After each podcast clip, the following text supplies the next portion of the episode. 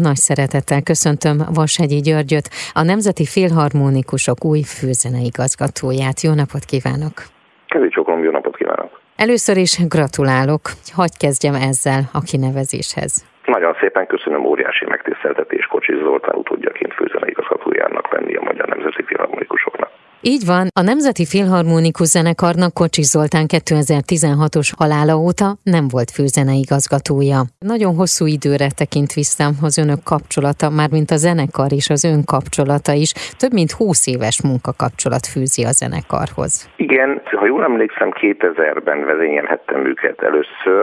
Egyébként akkoriban játszottam is bennük elég sokszor, amikor csembaristára vagy organistára volt szükség kontinujátékosként, tehát pont Kocsis Zoltán produkcióiban többször közreműködtem, zenekari zenészként is, és 22 évvel előtt kaptam az első felkést. Ha jól emlékszem, az első koncerten Bach műsor volt velük, de utána többször vezényeltem velük Beethoven-t is, Schubertet is. Az elmúlt 20 év az nem volt azért egy nagyon uh-huh. sűrű együttműködés, tehát volt, amikor 5-6 év is kimaradt, de az utóbbi időszakban vált intenzívebbé, és a mostani nagyon-nagyon megtisztelő meghívásnak, amely a muzsikus kollégák és a menedzsment felül egyszerre érkezett, ennek ebben valószínűleg szerepe van a 2021. decemberi közös koncertünknek, amelyen a francia nagy romantikának egy teljesen elfeledett, de fantasztikus nagy operáját, Félicien Davidnak a zeneszerzőnek, aki egyébként Schumannal egy évben született neki az Erkülanom című operáját tűztük műsorra a műpában koncertszerűen, csodálatos énekesekkel, és ez egy nagyon nagy sikert aratott maga a mű is, a közönség közében is,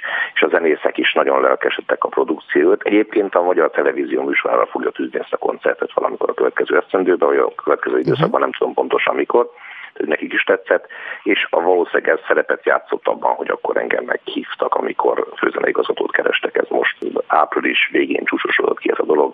Május elején voltak, kértem akkor társulati ülést uh-huh. a zenekartól, ahol elmondtam, hogy megtisztelő a felkérés, mit tudnék ajánlani abban az értelemben, hogy nem tudok most az elején annyi produkciót uh-huh. vezényelni biztosan, mint egy igazi par excellence főzeneigazgató, hiszen én még egy bő egy évig a Magyar Művészeti Akadémiának az elnöke vagyok.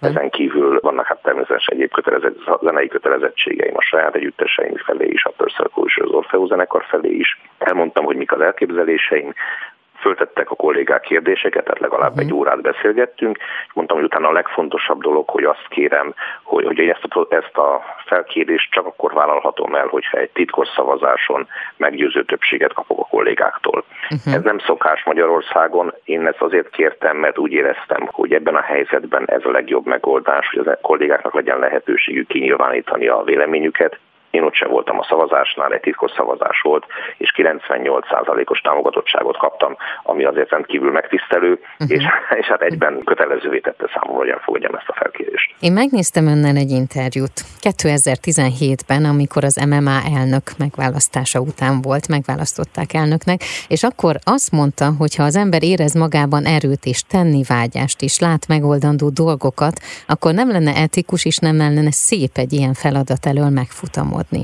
Itt, amikor megkeresték önt ezzel a felkéréssel, akkor mi fogalmazódott meg? Ugyanez picit átfutott a fején? Nagyon köszönöm, hogy ezt említi ezt az interjút. Emlékszem erre az interjúra, amikor ugye több interjúban is elmondtam, hogy így éreztem akkor, amikor 2017 nyarán uh-huh. kaptam egy felkérés, hogy pontosabban egy jelölést, egy akadémikus társam felvetette, hogy jelölne engem elnöknek, ugye az akadémiára az rendszer, hogy bármelyik akadémikus jelölti bármelyik akadémikust olyan tisztségre, amelyet utána megválasztott akadémikussal töltenek be a közgyűlés által megválasztott akadémikussal. Tehát akkor így éreztem, hogy az ember életében, amikor adódik egy ilyen lehetőség, akkor ezerről nem szabad megfutamodni. Most szó szerint így éreztem ebben a helyzetben. Ez tulajdonképpen, ha szabad így fogalmaznom, talán a második ilyen döntő pillanat az életemben, a Magyar Művészeti Akadémia után, a Nemzeti Filharmonikusokon az ember lát egy óriási feladatot közelíteni, amely hirtelen megtalálja őt, és úgy érzi az ember, hogy akkor ezt mindenképpen bele kell vágni, és minden elejét össze kell szedni az embernek, hogy megfeleljen a kihívásnak. Már is folytatom a beszélgetést Vassegyi György főzeneigazgatóval. Vasegyi György október 1-ével veszi át a Nemzeti Filharmonikus Zenekar vezetését. A kinevezése négy évre szól, a döntés előtt az együttes tagjai titkos szavazáson vettek részt, aminek eredményeként a muzsikusok túlnyomó többsége támogatta Vasegyi György kinevezését. Ez a mai témánk. A jó csapat kémiája szerintem többek között a közös együttműködés, az egymás meghallgatása és a megbecsülése.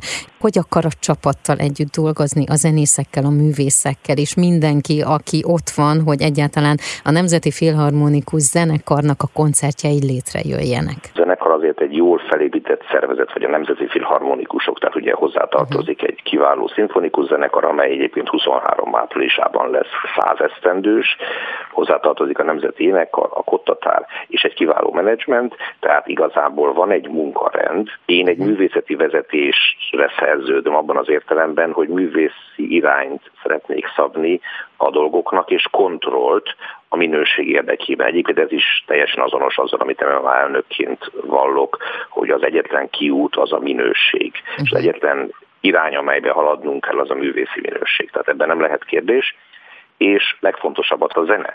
Igen. Itt van azért valami, ami minket közösen összeköt és motivál. És nekem az a feladatom, hogy a zene szépségén keresztül motiváljam a kollégákat. Ez alapvetően más, mint amikor egy vállalatot irányít valaki, bár soha nem csináltam ilyesmit, de azért elképzelem, hogy ott is nyilván a jól elvégzett feladatnak a öröme és a büszkeséget és egy elégedettséget ad az embernek, de talán aki zenész és aki érzi azt a szerelmet és rajongást a zene iránt, amit én, amelyet én is érzek, talán egy igazat fog nekem adni abban, hogy azért minket zenészeket a zene kell, hogy motiváljon. Azt szoktam mondani, hogy ha egy zenész elvezíti érdeklődését a zenében, akkor onnantól kezdve nem zenész többé. Ez egy nagyon fontos szempont, mert nekünk megvan a közös célunk, megvan a közös erőnk, és nem szabad, hogy ezt más problémák háttérbe szorítsák. Ezért tulajdonképpen eléggé világos, hogy mi az én, mi, mi az én utam, vezetői programom. Nagyon szép műveket kell előadnunk méltó előadásban, magas színvonalon, kiváló vendégkarmesterekkel, kiváló szólistákkal, realisztikus munkarenddel, tehát hogy legyen rá elegendő próba, uh-huh. legyen elegendő koncert, abban az értelemben, hogy lehetőleg egy fontos produkció szólaljon meg Budapesten kívül, szólaljon meg természetesen Budapesten, és ha lehetséges Európának vagy a világnak, a külföldnek a legfontosabb koncerthelyszínein is. Vasegyi György a szép és gazdag idei évadban még nem tervez jelentős változást. A 2022-24-es évad kialakításában már komolyabb szerepet vállalt, de a következő, a 2024-25-ös évad, aminek kialakítása már teljesen az ő nevéhez fűződik majd. Természetesen a 22-23-as évadnak a bejelentése történt meg az én főzeneigazgatói bejelentésemmel együtt a sajtótájékoztatón. Miután engem április végén kerestek meg komolyan ezzel a felkéréssel, és május elején voltak ezek a szavazások, előbb a zenekar, után ami a kórus társulati ülésein. Természetesen teljesen kész volt a 22-23-as évad, és nem is tartottam illőnek, hogy májusban megválasztott uh-huh. vezetőként én most a szeptemberben kezdődő évadban komoly változtatásokat tegyek. Nyilván bizonyos koncerteket, amelyeknél még kerestek karmestert, és meg tudtam őket oldani a naptáram alapján, ezeket elvállaltam, tehát azt hiszem négy koncerten fogok vezényelni, illetve ezek közül egy lemezfelvétel is lesz a Nemzeti Filharmonikusokra. Egyébként ez is hasonlít az MMA elnökségem indulásához. Én akkor is azt mondtam, hogy tulajdonképpen az előttünk álló programot először menedzselnem kell, uh-huh. utána pedig fokozatosan, a fokozatosságnak a híve vagyok egyébként. Igen. Tehát a dolgok derüljenek ki, derüljenek ki a fontos irányú, derüljenek ki a problémák, amelyekre esetleg orvosolni kell. 22-23-at azt átveszem, és legjobb tudásom szerint menedzselem. Ezen azt értem, hogy ha változtatni kell, mondjuk valaki lemondja vendégművész, akkor segítek jó vendégművész választani, akkor már nyilván teszek javaslatot arra, hogy ki legyen az. Már is folytatom a beszélgetést Vasegyi György főzeneigazgatóval. A Nemzeti Filharmonikus Zenekar és a Nemzeti Énekkar sajtótájékoztatóján jelentették be az új főzeneigazgató személyét, illetve a következő évad programját is ismertették. A Nemzeti Filharmonikusok új főzeneigazgatója Vashegyi György. A Nemzeti Filharmonikusok és a Nemzeti Énekkar összesen 107 koncertet tervez a most induló évadra. 76 saját rendezésű esemény mellett 31 külső felkérésnek is eleget tesznek majd. A hagyományoknak megfelelően erre az évadra is hét bérletet hirdetett az NFZ, de számos bérleten kívüli koncert is szerepel a programban. Az évadnyitó hangversenyt Oliver von Doknányi vezényli a műpában szeptember 25-én. Többek között erről az évadról, illetve a 2023-as 24-es évad, illetve a 2024-25-ös évad terveiről is beszélgetek Vasegyi György főzeneigazgatóval. Folytassuk a beszélgetést. Vasegyi György a szép és gazdag idei évadban még nem tervez jelentős változást. A 2022-24-es évad kialakításában már komolyabb szerepet vállalt, de a következő, a 2024-25-ös évad, aminek kialakítása már teljesen az ő nevéhez fűződik majd. 23-24-es évadot tervezzük, most már egyébként azon dolgozunk természetesen. A fokozatosságnak az újabb jele, hogy ott a műsorok tartalma a programban már nagyobb beleszólásom lesz, viszont például az eddigi bérlet struktúrát terv szerint megtartom 23-24-ben is, és 24-25 lesz az az első olyan évad, ahol már kvázi teljesen szabad kezet adok magamnak, mind a műsorok, mind a vendégművészek, mind a bérlet struktúra esetleges megváltoztatása terén, és nagyjából abban az évadban, 24-25-ben el is kell dönteni, természetesen a zenekar és a kórus művészeivel együtt, a művészeti tanácssal együtt, hogy akarják-e, hogy én majd 26 után folytassam ezt a munkát.